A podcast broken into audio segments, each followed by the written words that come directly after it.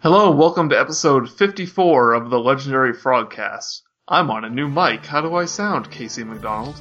You sound amazing. I better sound amazing. This mic was expensive.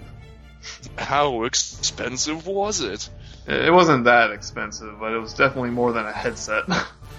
Yeah, that's all I'm using. How does my microphone sound? Awful. Horrible. Oh. Oh, okay. Yeah, we're having another World of Warcraft podcast really soon after the other one, aren't we? Isn't this like all you do? Like I wake up and you're just like, hey, we gotta talk about World of Warcraft online. And I'm like, oh, okay. You should just call it the WoWcast or something.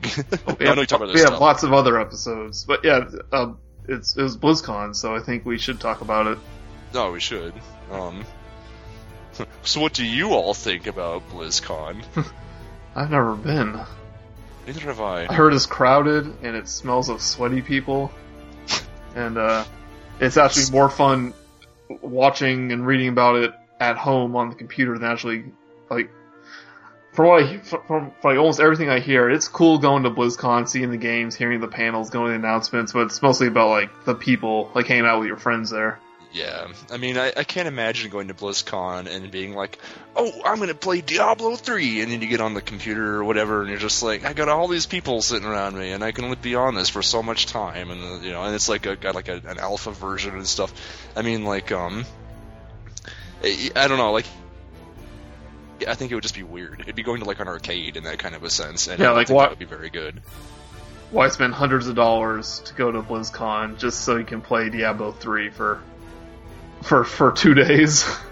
Yeah, I mean, do you really want to know that much about the next expansion that you just have to go? I think it's mostly about going out with all your other dorky friends and dressing up, and you know, I think that it's for that whole experience. But at the same time, I mean, what do they talk about there? Everything that they talk about is going to be on like MMO Champion and stuff. I would love to go to panels though. That's just really cool. Oh, that would be a lot of cool. Yeah, like that'd be a lot of fun. Yeah, and like I think the first year they had BlizzCon, people were like, "Oh, you're gonna spend $100 or more than that or whatever to hear about World of Warcraft. That's a waste of money." But I think people soon realize, no, it's about going, hanging out with your friends, like doing stuff about a game you love, like with a game you love and all that stuff. And it became more about this, like the social thing, and that's why they did the online thing, so people can just, you know. Yeah. From the computer or whatever. But yeah, BlizzCon 2011 started yesterday. It's actually going on right now, but all the big announcements were yesterday. No one cares about the stuff going on today. Yeah, it's just mostly... It's like, what are you going to do with Holy Radiance for the power? and developers are just like, ugh. When are you going to put it in the dance studio? Yeah. We want our dance studio. Wonder if Redshirt guy's there again. I don't know. So, like, I mean, looking at the next expansion that they let's talk about non-WoW stuff first, since we always go on forever about WoW. They had a little bit of Diablo 3 stuff, even though the game is going to be out probably in a few months. They revealed the boss. Yeah, they didn't delay it. They didn't give a release date either, though. That's true. But, yeah, they revealed the boss. I think they said, like, November, though. Or no, they... Yeah. It's probably early next year, but they revealed the box. It looks cool. It was made of cardboard.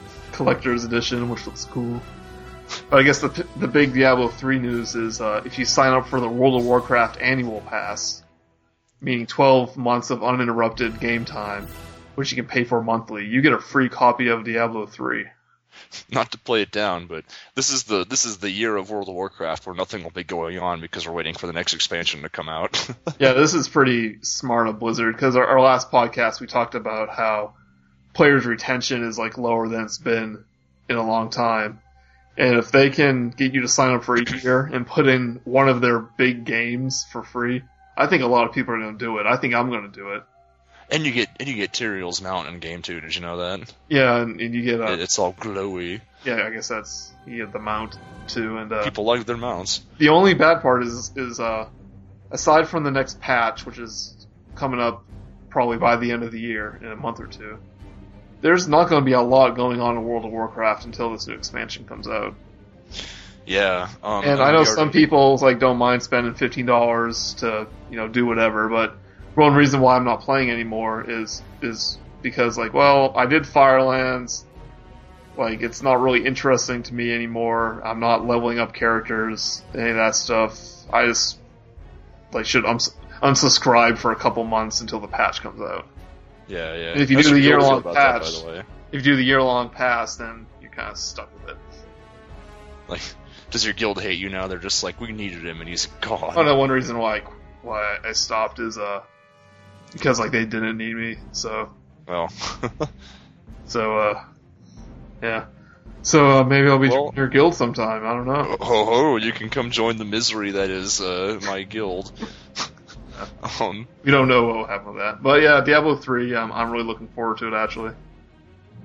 Even though I didn't play Diablo too much, but I tried to.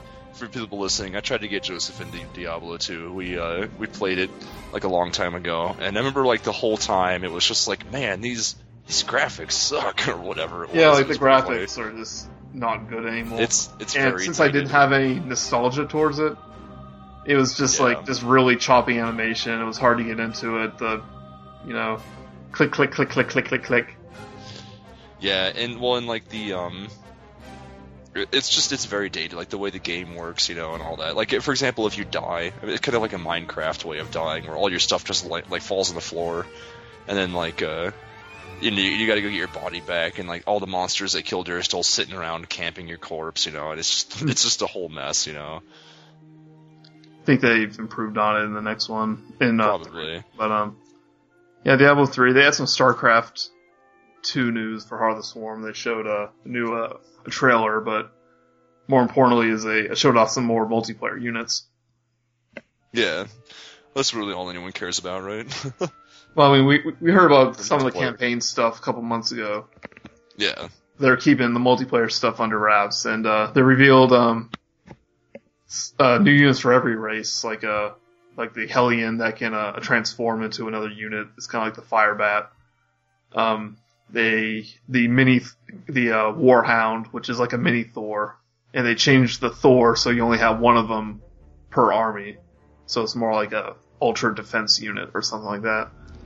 So what's your prediction on the storyline? What do you think's going to happen? Well, they were showing how Kerrigan is going after Minx, and she's rallying all the swarm around her, regaining control. Yeah. I don't know who's to say where the story's going to go. They had the Zerg Protoss hybrid in the last game. Yeah, I don't know much about the story that's been revealed already because I just haven't been following it. So so she's going after Minx then, Well, that's what it was in the trailer. Because I remember that was one of those, open-ended kinds of things in the first one. Well, maybe that's what they're doing is, Raynor's, Because remember, you go and you kind of, start a bunch of uprisings, against Manx on his home world. But he's not really defeated. He's still a big power. Yeah, I think what's going on is Minx is losing power. And Kerrigan's gonna send the Zerg after him. So it's going to be weakened anymore. I bet by the end of the game, she's going to release whatever evil that he's been working with the Zelnaga with. And what if there's another twist, and then they start going after Manx, and then in that sense, Raynor and Kerrigan kind of become him in that sense. They're just hunting him down, and just all I don't know. This would be kind of deep for StarCraft, I guess, but they're just being really ruthless about it and all that, and then eventually, Raynor's just wait a second, we shouldn't do this, and maybe Kerrigan turns against him or something. I think it's obviously going to focus on Kerrigan, so I think Raynor is probably going to be trying to stop her. He's going to be drinking in the bar. It's more drinking. He's she's not the same woman I left years ago. Oh yeah, it's going to be that. It's going to be him remissing the fact that this isn't the woman he fell in love with. Yeah. In the two missions she appeared in StarCraft 1. They'll be in bed, and he'll just be "Wait a second, you didn't have these tentacles before. What's going on?" Not that I'm complaining. But, yeah, I don't know where the storyline could go. The first one, I'm trying to remember if I knew the plot, like if I could see the plot twist coming, or what's his face was. I think because like they, you know, you obviously know that I don't remember his name, Tychus or whatever. You obviously can tell he's up to something, you know. And you're just like, oh, what's this guy doing? But by the time you get to the end of that episode, you kind of forget that he's potentially a bad guy. You know? Yeah, it's like by the end of Wings of Liberty, is like, oh, Tychus is here to kill Kerrigan. I'm like, wait a minute, they've been setting that up the entire game. Of course he is. Yeah. but I just kind of put it in the back of my head where it's like, well, he might be doing something questionable, but I don't know. Yeah, I mean, that was really well set up. There's a couple plot points that kind of disappeared. Like there's that one girl that kind of became a love interest for a bit, but you know she had to disappear because like depending on which side of that level you choose, either you end up killing her or she just goes away. You know, like so she's probably not going to come back since that was like an optional ending. I don't know. Like it's yeah, like you said, this is gonna be focusing a lot on Kerrigan and. Do you think she's still going to be like the Queen of Blades, but now she's going to be all like angry because they took away all of her power? I think that's pretty much what it is. I think she still has control over the swarm, but she's lost a lot of that ability, so she has to regain it. So, interesting. Do you think she's going to be working with Raynor or anything? They think that they're going to be like. I think she's separate. Like I don't know where the story will go, but it's like Raynor's like, "Whoa, calm down, Kerrigan." She's like, "Rah." I'm scary now. I have tentacles. Yeah, so like I said, they're adding more units. They're actually taking away some of the units, like the carrier's going away. I think that's a good idea. And the mothership's going away. They're making the Thor different, where you only have one of them per army. They didn't say anything about the Zerg and multiplayer units, like getting rid of anything. But they're adding a new flying unit that you kind of. Oh, they're getting rid of the Overseer and they're replacing him with the Viper, which will also be a. Wait, what was the Overseer? It was the. Was that the thing that you could? It was like the detector thing. Yeah, that the Overlord turned mutated, into. Overlord or Overlord, and they're replacing the Overseer with the Viper, which is a flying unit that can pull units from it. Yeah, using tentacles. Lots of tentacles in this next game. Yeah, so maybe you won't have to. Because it was a pain sending overlords or overseers everywhere. Yeah, it kind of was. So now you have a more useful unit that can do that. So like StarCraft 2, and I guess the Protoss expansion will be after that. Yep. And I don't know how this whole thing's gonna end. I don't even really know who like the main. It's gonna end, I think, with the final. Yeah. Them bunker down and one little place on Ire with all the hybrids. Yeah. Yeah. Like it was hinted at in part 1. Yep. But now Raynor will be there, and Kerrigan will be there. Yep. And it'll be like they all hold hands and learn the true meaning of family and friendship, and that defeats the enemy. It'll be like the end of a Toy Story 3. Yeah, and then they'll resurrect Tassadar, and then he'll come back and blow up another carrier, and it'll be amazing. So I'm really looking forward to that.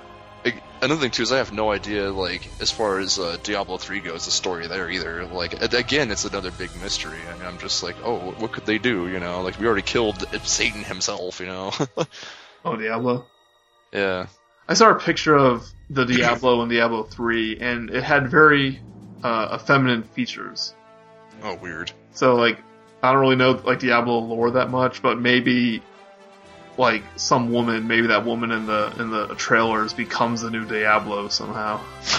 And then Diablo's just like, you know, oh, why do I have to have a woman's body?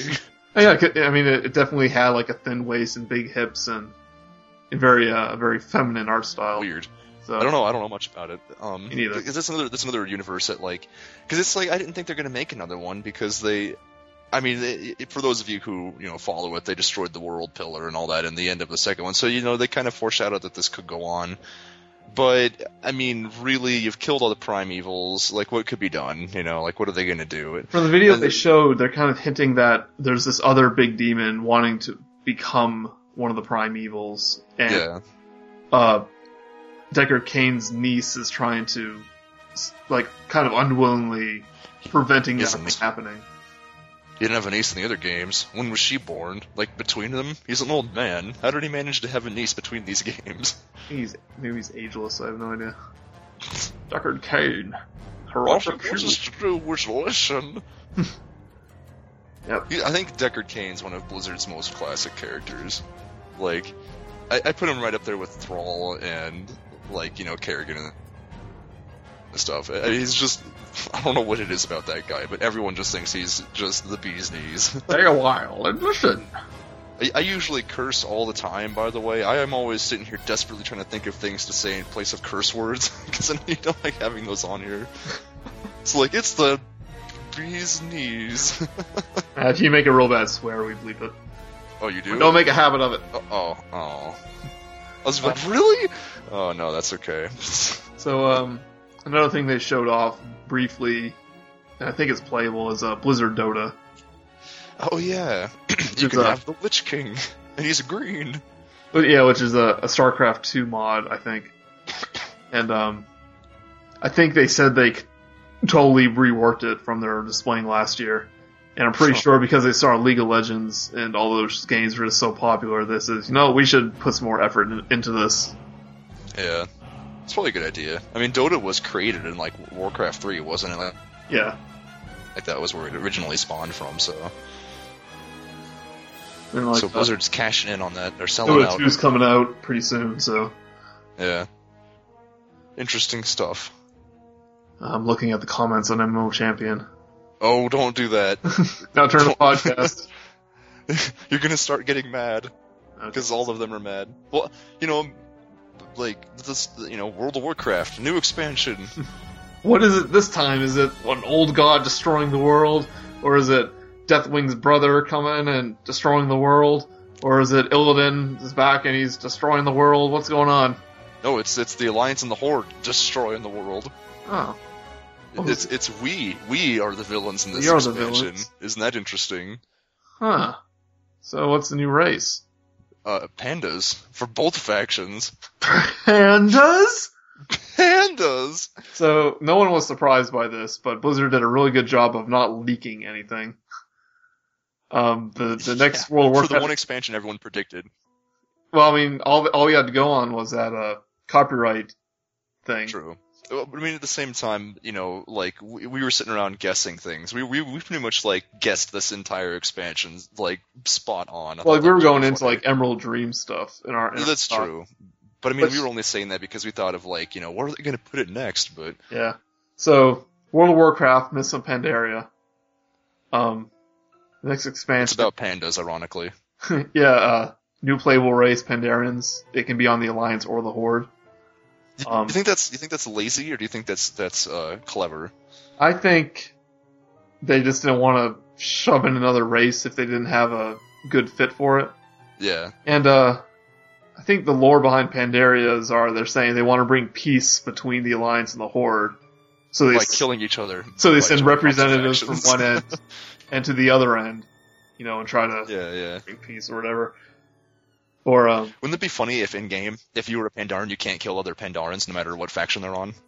Yeah, it's kind of lore-breaking in that way. I know, that would be pretty funny, like, if you go into, like, a Warsong Gulch, and there's, like, half of their team is Pandarans, and you're just like, oh, we lost, you know? Well, like, this, like, they keep on saying, like, this is a land of peace and tranquility and balance, but as soon as you join the Horde as level 10, you're out killing Night Elves and doing all this horrible stuff. Well, I don't think the pandas you play as are, like, because it says that these Pandarans left, like, 10,000 years ago or something on a turtle. And then they left to explore the world. So, I mean, like, a lot of time has gone by. That's 10,000 years. So, like, the Pandarians you play as aren't, like, kind of the same mentality. Yeah, like, I think that they left because they were just like, you guys suck, we're leaving. So have a new class actually. Like we weren't sure if they're going to have a new class and a new race. But the monk. I really like that it's not a hero class. Yeah, it starts level 1. Well, I mean, I wouldn't have minded it. I think it just made more sense for a Death Knight. Yeah, like start a higher level because of their story and stuff. The problem with hero classes is it's very difficult not to make them overpowered.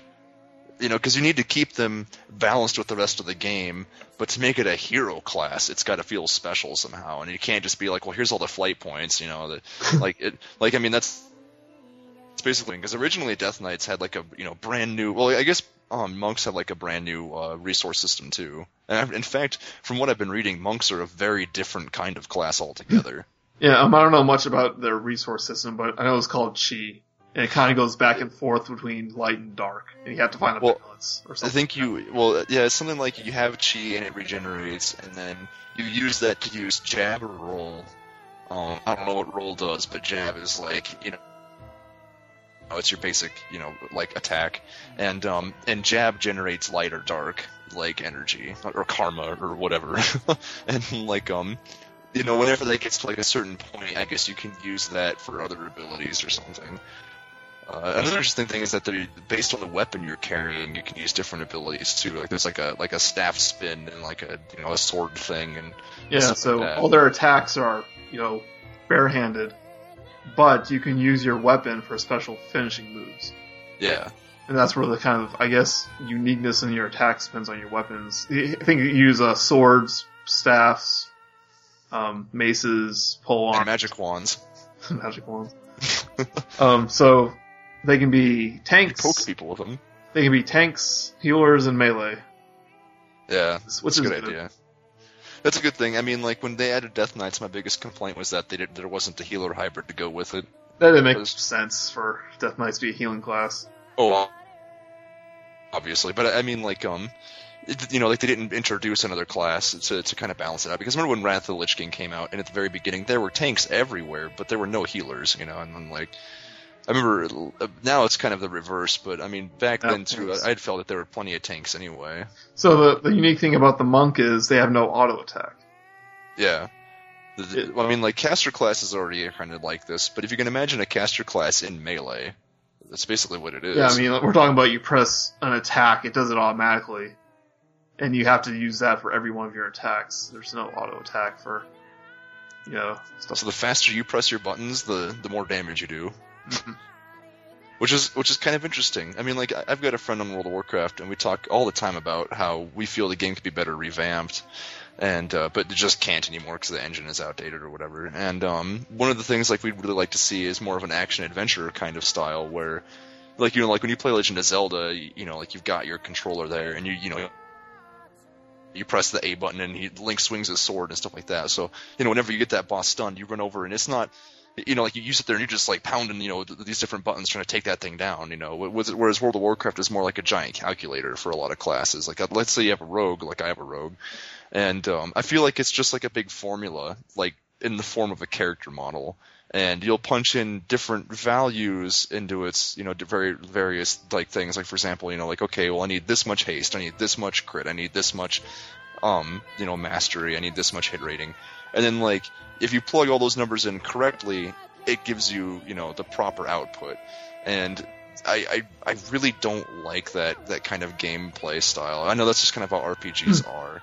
But the monk looks like it's a very different take on that. You actually have to, it's a kind of thing where you got to go and, hit your buttons really fast and kill things, so.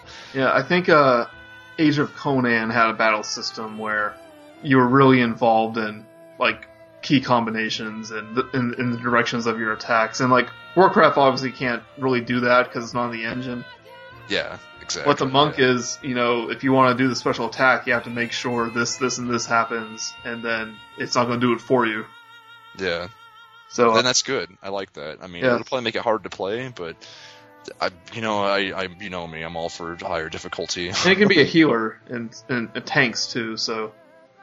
Be interesting to see how that. They said something about that the healer spec for Pandarans will be standing up with the melee. Really? It'll be up in melee range. So I wonder how that's going to work. I really wonder. That's pretty interesting. I wonder if they have to attack the boss to get. Wouldn't that be funny? They have to attack the boss and it heals everybody. I don't know, because healing, you're watching the bar. You're not worrying about the boss. I don't know. Yeah, it's going to be weird, and they haven't really said yet anything about it. So, they just say that it exists, and then they made that one blurb about it. So Pandarans can be. I was watching. Oh, go ahead. I was going to say, it was funny because they had a little interview with Chris Metzen that I watched on the live streaming. And, like, he's just the Pandarans. He's just like, oh, they're just a race of these big, fluffy animals, and they're just here to bring peace to everybody. And I'm like, Chris Metzen, you hippie. And, like, it's just funny, though, because, like, you can really tell that Blizzard loves these things. And, like, they said that they wanted to put them in during Burning Crusade, but they just couldn't make it work with the story. Like, he actually admitted that was going to be the Alliance race back then. Yeah. Oh, yeah, like, and I'm glad that Draenei and I were in Burning Crusade, because the whole story was about, like, them and the Blood Elves. Yeah. And so, then they disappeared, and you never see them again for the rest of it. Yeah. Well, at least now the new race is going to be directly, you know... That's true. I mean, it's going to be... The expansion is about them. It takes place in their home, their homeland. And you'll be solving problems that have existed there for 10,000 years. You actually kind of caused a few of the problems. I guess part of the story for the beginning is, like, you know, the Horde and the Alliance are at war. Like, they're going to war with each other, and they're, like, at sea in a naval battle. And they, like, something happens, and their ships crash, and they wash up on the shores of Pandaria, and, like, you know, the Horde are at the north, the Alliance are at the south. And, like, the first thing they start doing is they start, like, contacting, you know, like, the local denizens of this place. I think it's, like, I don't remember the names of these things. There's different animals that are, you know, that live there, and they turn them against each other to, like, further their own causes. And I was like, that's really cool that the Horde and the Alliance are basically the villains in this expansion. Mm-hmm. There is no centralized villain. It's like all the bad guys you'll be fighting are like, well, I don't really know what they're gonna have, but they're gonna have, like, there's a oppressive, like, government that's been keeping them under control for like thousands of years, and it's probably going to be the like what the instances and stuff are about. But real quick about the Pandarian, they can be warriors, rogues, mages, priests, shamans. I might miss one, and monks, obviously, hunters, warlocks. Oh, no paladins, no death knights. And any race can be a monk except for goblins and worgen. And warlocks. I guess the goblin and the worgen can't, because they can't fit it into the storyline, maybe. Maybe, yeah. It's weird, because I could see a worgen being a monk. Yeah. Maybe not a goblin. I mean, if a tauren and a gnome can, I mean... Yeah, a gnome monk? That's weird. I mean, I could see a tauren monk. I could see that in their culture. Like, what about, like, maybe, like, a Draenei monk? That makes some sense. Yeah. A human monk, obviously. But they're gonna a blood elf monk, really, though? That's a little strange. Yeah. But, can you imagine a blood elf running around in, like, a robe with, like, a stick? And he's just like, I gotta build my balance. Too much karma. So, what else? So, they're totally reworking the talents. Yeah, so, more on the gameplay side, They're a totally new talent system. Now you guessed this one. I didn't. I didn't think they were going to do it. You were telling me about that prediction, and I was just like, I kind of like the way talents are. I'm not against it. I didn't think there was a problem with it. Well, there's not a problem, except if you kind of look at it and it's like, oh, every spec is basically taking the same spells, and then there's a couple things that are kind of unique. Well, yeah, the way the specs are now, or the talent trees anyway, is that, you know, you pick one when you hit level 10, and there's pretty much only one way. I mean, like, even if you want to, like, let's say you want to be really crazy and pick up a bunch of things that no one else does, you know, because that's kind of what Blizzard intended is, you know, you go your own way. I mean, you really still can't. Like, there's pretty, you know, clear-cut choices on what you're going to do, and even then, like, the extra choices that you have, you know, there's maybe only one or two as you go down the tree. And, like, it pretty much doesn't need to exist. And there weren't enough choices. Yeah. So it's, like, to make you feel special. Like, on my shaman, I can choose to go into Ghost Wolf automatically, or I can do something else. I mean, that's really the only unique thing I have. So now there are no talent trees anymore. You pick your spec, and then when you level up, you gain whatever abilities you need to from that spec. Yeah, so, like, if you're going to be a Resto Druid, for example, you'll get Wild Growth, you'll get Healing Touch and everything else as you level up, and you won't be bogged down, from what I understand, by, like, feral abilities and balance abilities. Well, I mean, probably, you'll still learn them, but, like, you know, like they won't be as big of a deal. I guess I don't really know how to say it.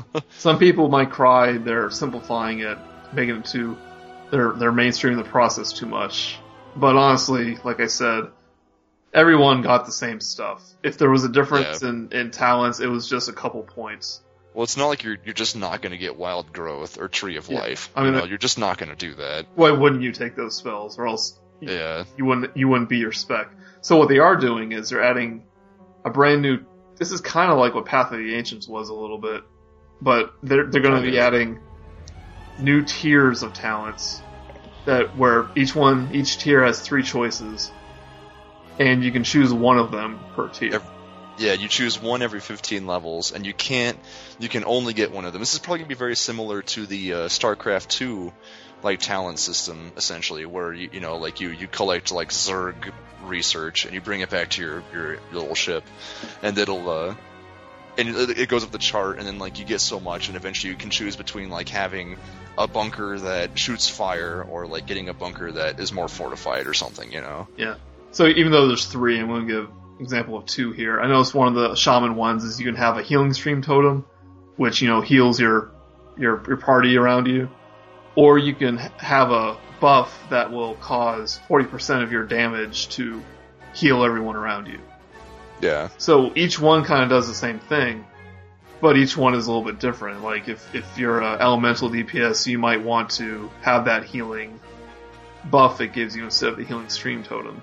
Yeah, because I could see, obviously, a Resto Shaman's going to want to pick up the totem. Yeah. What's the third one in that tier, do you know? It's something with Healing Rain that makes it, that protects, that helps. Oh, like you take less damage or something? Yeah. That's actually pretty cool if you're a Resto, if you're doing a lot of AoE damage, you'll take less damage and be AoE healed. Yeah, see, I don't know what would be better, getting the totem or getting the healing rain thing, mm-hmm. Because it's like, what are you, like in a raid situation, you're going to use a healing stream totem whenever, there's AoE damage going on. Yep, and you can change these. Obviously. So it's like, would you want to put a healing stream totem that's going to heal everyone a little bit, or have the healing rain that makes them take less damage? Yeah. It's pretty much up to your play style. And you can change them like you do glyphs, so. The I guess personally, I'd probably go with the. This is getting into it, but I guess I'd probably go with the healing rain personally, because you can place it on the ground. What would you go with? It depends on the fight, really. If the totem's going to be dead, if it's like the Ragnaros fight where you have that phase where you're all grouped up and you're taking a lot of damage, then I would do the healing rain. Yeah. If it's a regular old fight, I would do the healing stream. So they're actually adding. See, and none of those are bad choices, so you can make... Yeah. So you can, depending on the fight or your personal taste, you can just choose whatever talent you want, and... Well, it's like that one where they get an AoE deal. And then this is to any spec, keep in mind. You could be a Resto Druid, you could be an Enhancement Shaman, and like if you're like an Enhancement Shaman, you'll still get those three choices. It'll still be like, do you want this? Do you want the Healing Rain? Do you want the Totem? Or do you want the, your attacks do this, So that's pretty cool actually. Like for example, as a druid, you get the one where you can either get a an attack where you shift into bear form and do a roar, and it like stuns everything within like 10 yards for so many seconds, or you get one where you do you create like a cyclone and it pulls everything within 10 yards to your character, or you get typhoon, which is you shoot it out and you knock everything back in front of you. And I was thinking different situations. Let's say you're on Ragnaros, having the knockback would be pretty good, if you're balanced or something, because you can knock all the adds away. If you're Resto and you're standing in the back, it'd be really nice to have the Vortex thing, because you can pull everything back away from the hammer and stuff like that, Like, again, it's not a very clear-cut choice, Yeah, and this is kind of what I think Path of the Ancients evolved into. Probably. Is this... I think Blizzard has struck absolute gold with this decision. Yeah, I think... To be honest, because this is something they've been trying to do since the beginning. Yeah, I think Cataclysm was a big step in the right direction, but it didn't go quite far enough. And This is okay, I think this is the best we can do with the talents right now, with this engine. Yeah. And so that's going to be nice. It's going to add some personalization and all that. They talked about the raids, which I was half expecting them to say... Only one raid type, 15 people. I'm still holding out that they do. And who knows, they might do that later because they didn't announce like the Cataclysm raid stuff right away. But yeah, but they really are pushing. They really are pushing the raid finder as the thing you do after heroics. Yeah, yeah, like you know how in Wrath, you know, you'd level up and you pretty much just went straight to heroics. Like there wasn't a lot of build up towards that, whereas in Cataclysm it was like the heroics were really hard, yeah, and you had to work your way into heroics. Well, now that they've got the raid finder tool, that's kind of taking the place of that. You level up, you can do your heroic dungeons. You know, they're going to be the same difficulties as the Wrath ones, I guess, which is a little disappointing. But at the same time, they've got the raid finder, which is the next step up, and like that's going to be, you know, basically the same difficulty as the heroics we had now. So I'm okay with that. And the heroics now were tough, but they weren't super hard. Yeah. So yeah, so 5-man heroics are going to be like kind of unfortunately back to Wrath, where they weren't hard at all. Or who knows, it may be a little bit harder. And they're saying like to gear up for raid propers, you well, I don't think they would force people to do raid finder if you're in a guild, but they're saying if you want that extra boost in gear, then do the raid finder and not heroics. Yeah, well, yeah, I guess that the well, yeah, because I guess the raid finder is probably going to give you a lot more valor than like the heroics will, if you think about it. Yeah, like if you're in a guild, then I don't think doing raid finder is really what you want to do if you want to like go right into normal raiding. I would, because I'm crazy. Well, I mean, I probably will too, just so see the stuff. Another interesting thing they talked about, with the introduction of the raid finder, you might be able to do cross-realm raids as well. Like, you can bring in your friends, because it's going to have to be cross-realm regardless, you know? Yeah. But, like, maybe you can go ahead and, like, you have your own raid, and you can bring in friends from other servers, you know, like kind of how dungeons work nowadays. I still think eventually we're going to get real ID grouping where you can just invite people from other realms into your raid. Yeah. Just like your normal raid. Yeah, but they're talking about dungeon challenges, which is pretty fun.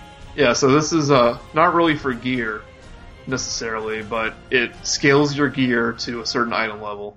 So if you have super awesome gear, it'll scale it downwards. And, and they give you challenges to do within the instance, like do it in X amount of time or whatever. So it's kind of like the ZA bear run. Where the beer run. So it's saying, this is a challenge dungeon, we're going to give you X amount of gear, and if you do it this fast, then you get something special. Yeah, which is pretty cool, I like that. Because, I mean, you have the bear run, you have the drake run now, and eventually everyone just overpowers it. It becomes really easy. And, you know, I don't mind that, because I know that I can get that on all my characters, but at the same time, it's like, you know, why put this in here? Why bother? You know, like, if it's going to become easy anyway, then, like, what's the point of having it be a special challenge, you know? And this is one step closer to them doing that with, like, normal instances and raids where they can scale your item level back to be whatever it was when that was relevant. And, so it's still really hard. Yeah, so it may be a little easier because of your new spells and stuff, but, you know, it won't be a cakewalk, and I think that's something we'll see eventually too, because they also have knowledge, which I'm in agreement with. So I think that's a good idea. Yep, they have something called PV. Oh, go ahead. Well, I was just saying the nice thing too is like, you know, the gear you can get from the challenges is like there's no stats on it. It's just like, you know, you get like some shoulder pads, and they're all supposed to look like really cool. And at first I was like, well, that's dumb. If there's no stats, then why would I want it, even if it does look cool? But I was like, well, wait a second. There's transmogrification, so you can still get to, you know, run around and show it off and everything, you know, which I really like.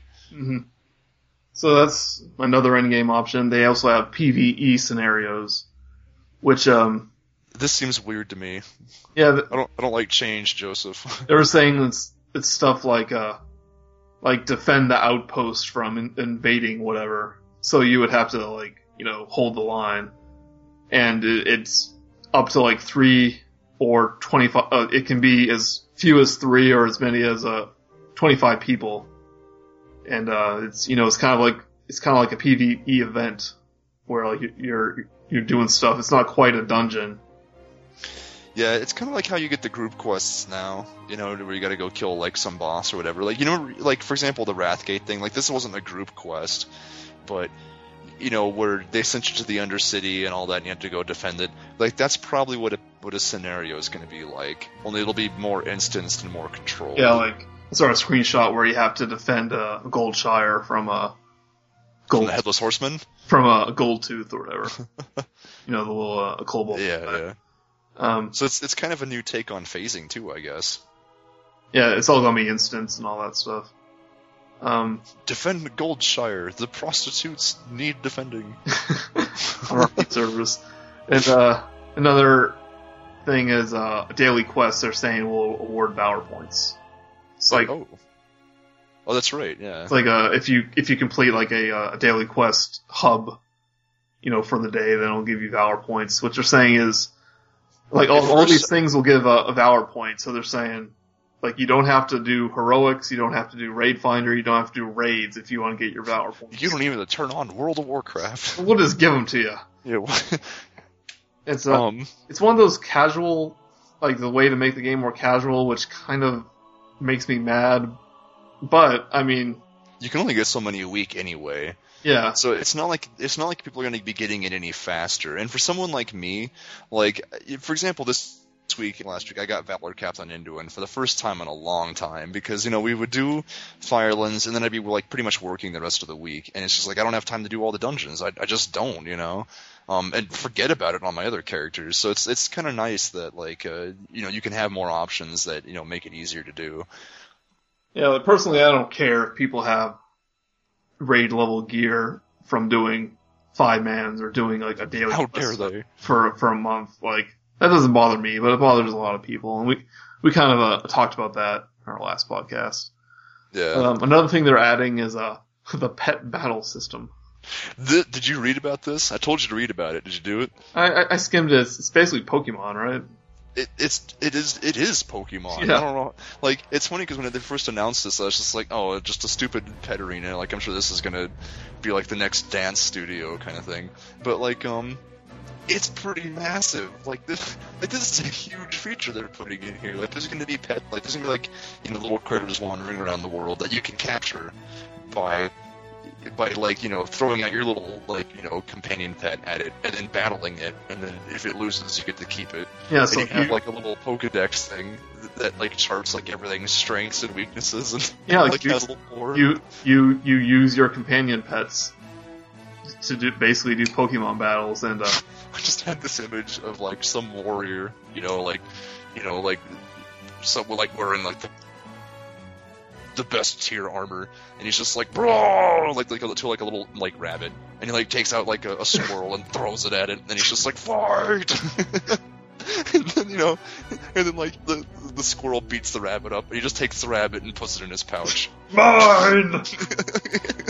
I think it has potential to be really popular. I mean, like, if you were bored one night, like, you're not doing raids, you don't want to do quests, like, but you want to do basically Pokemon battles with people in your realm, I mean, I think that's a legitimate time killer.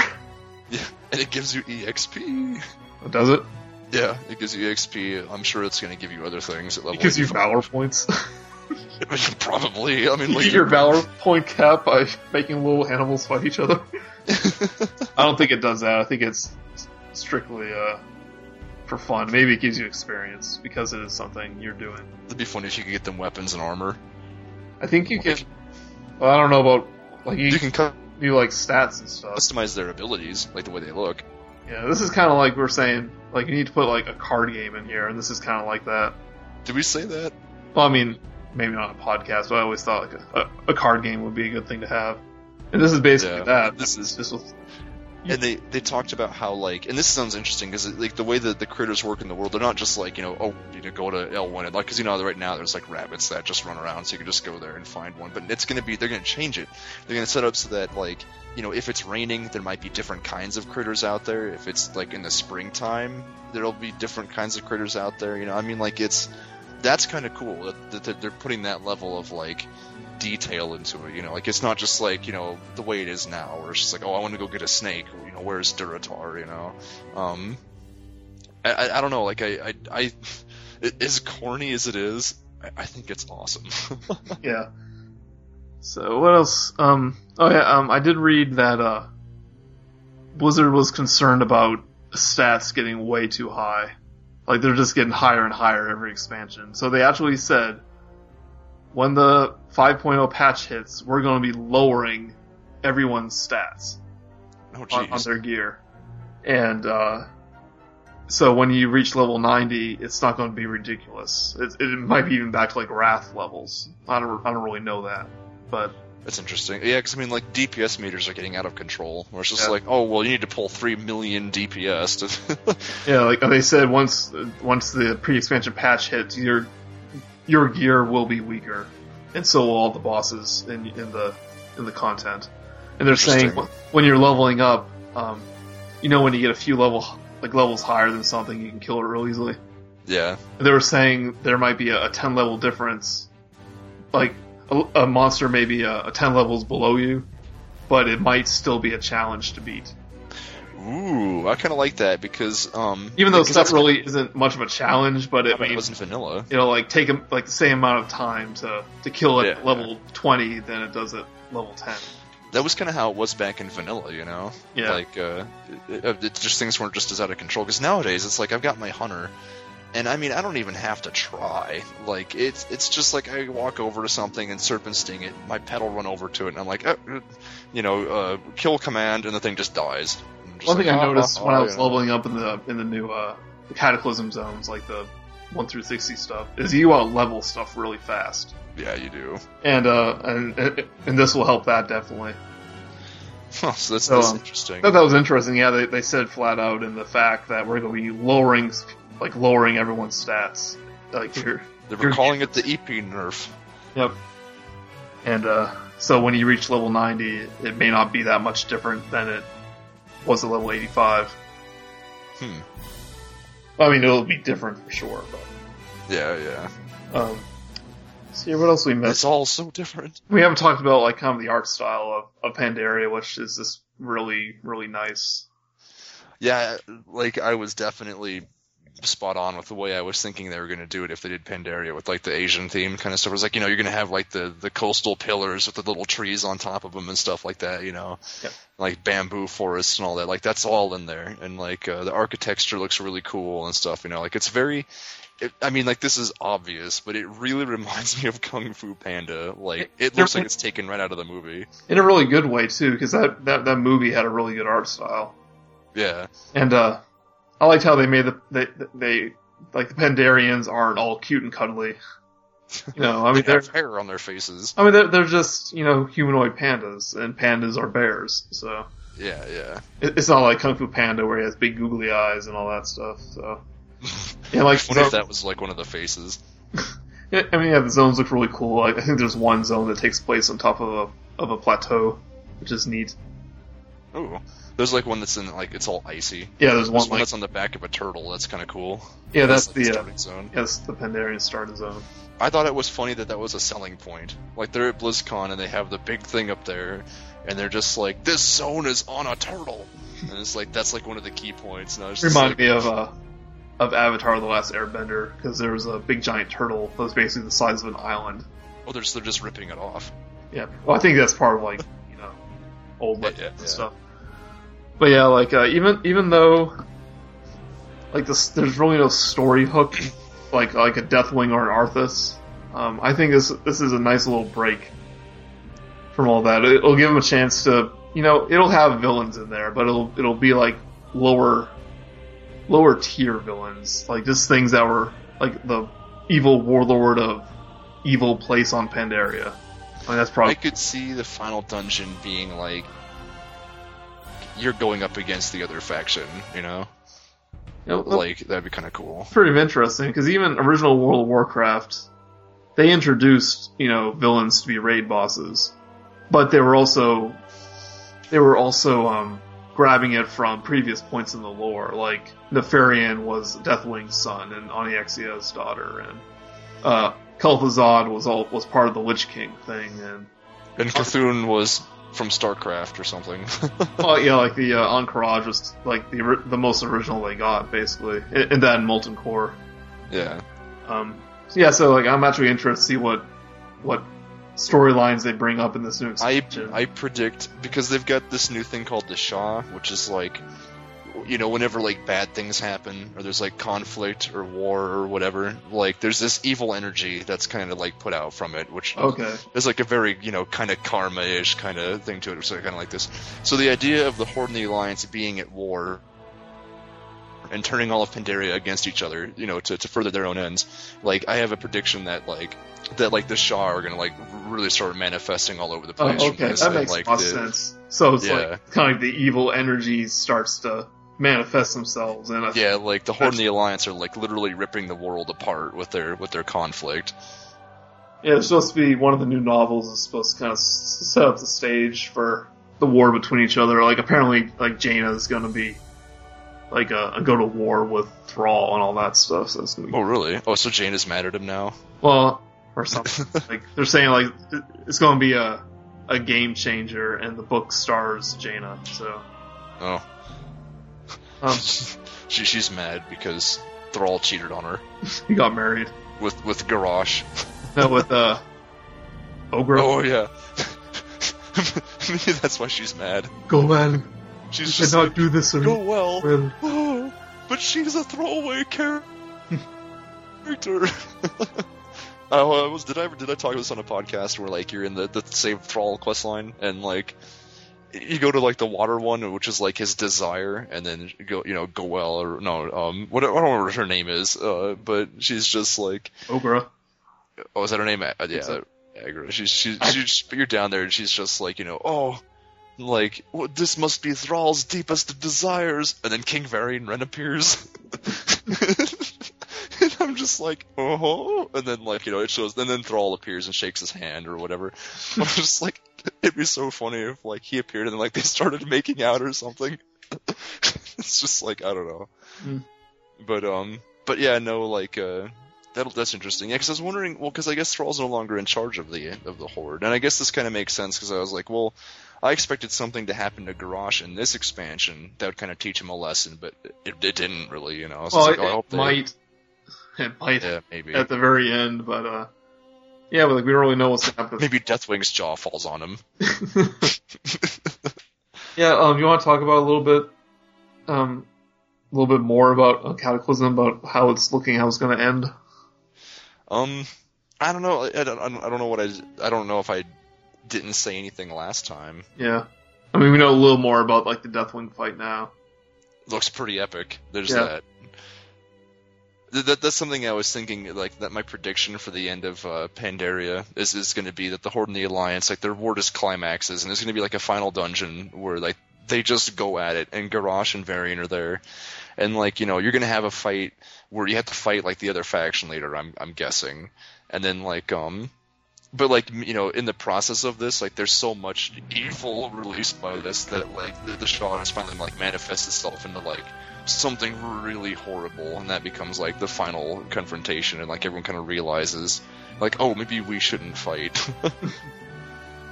And then Warcraft... It kills pandas. Warcraft is right where it was, where everyone gets along. Maybe. Who knows? I mean, they're going to wrap it up soon. Dream.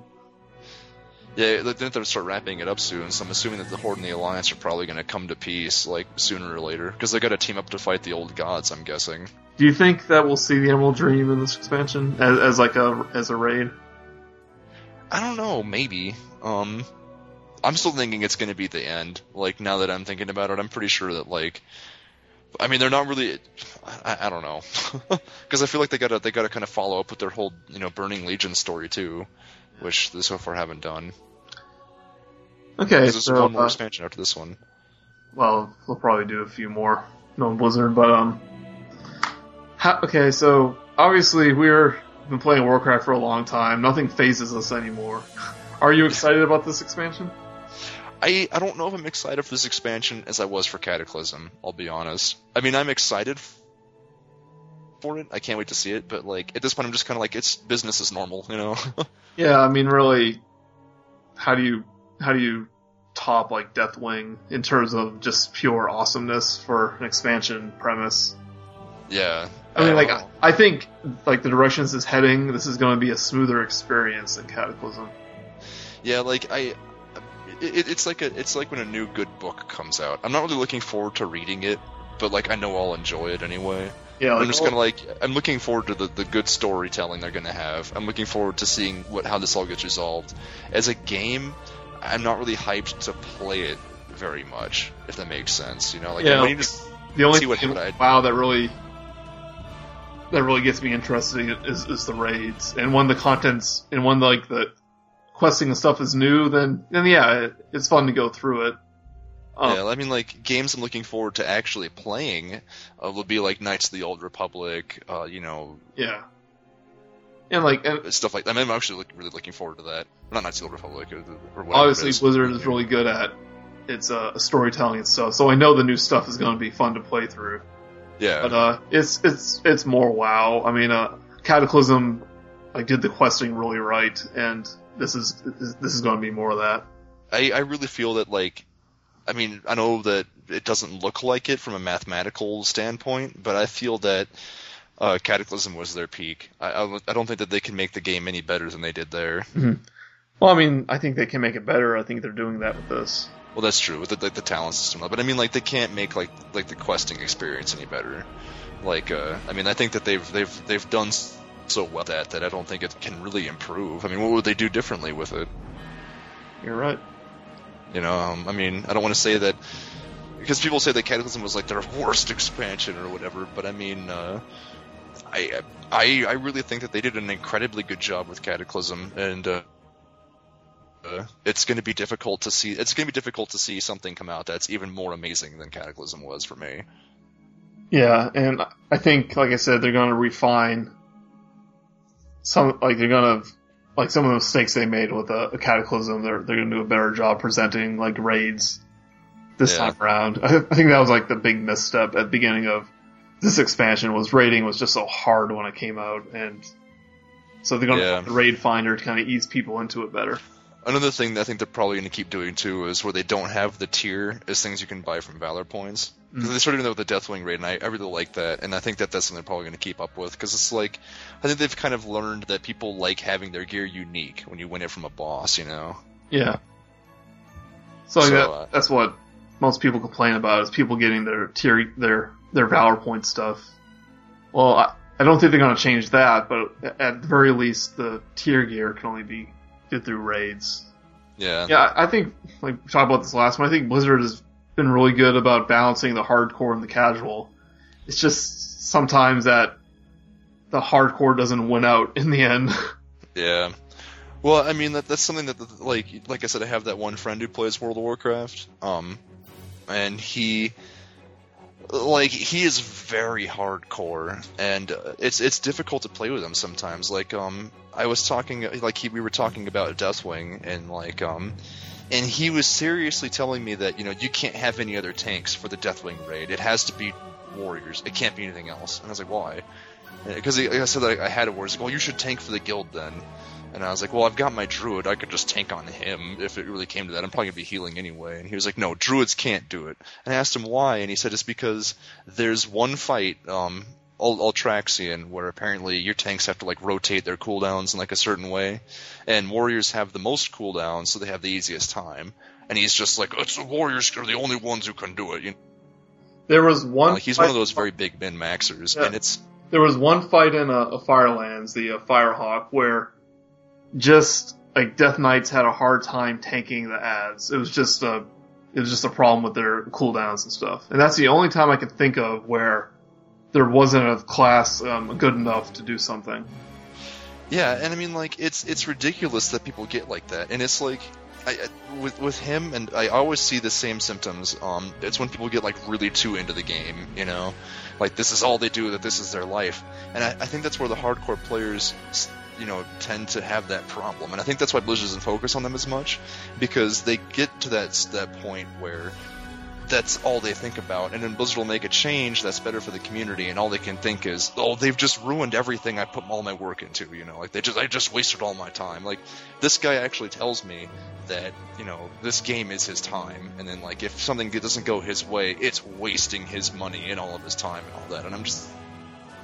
It's like, it's just a game, you know, if you're not enjoying it, then don't play it, you know, yeah, I mean, it's all he has. So. I mentioned before, the reason why I'm not subscribed right now is because Like, just spending 4 hours in a Firelands for 3 nights a week, like, isn't good use of my time. Like, even if I'm playing another video game, like, it's better for me. So. Yeah. Oh, I was going to tell you too about a Ragnaros kill, by the way, after this, so. Huh.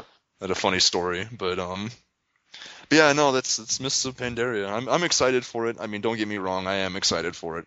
Oh, yeah, I just too. It's just more World of Warcraft. I know that I'm going to go to Pandaria and I'm going to be like, oh, a new continent, and it's going to be like, go kill some bamboo. Bamboo rots. Yeah, and I'm like, oh, okay. Chop down some bamboo stalks. Yeah, it's like going off on a little bit of tangent. Like, me and you are super invested in Warcraft. I'm not only for like a time investment, but I love what Blizzard did with this game, and like the environments and the lore game, and the stories and the instances and the raids and all that stuff. So I want to see what Blizzard does, and that's one of the reasons why I like Warcraft so much. Not because it's like, oh, I gotta get this piece of loot.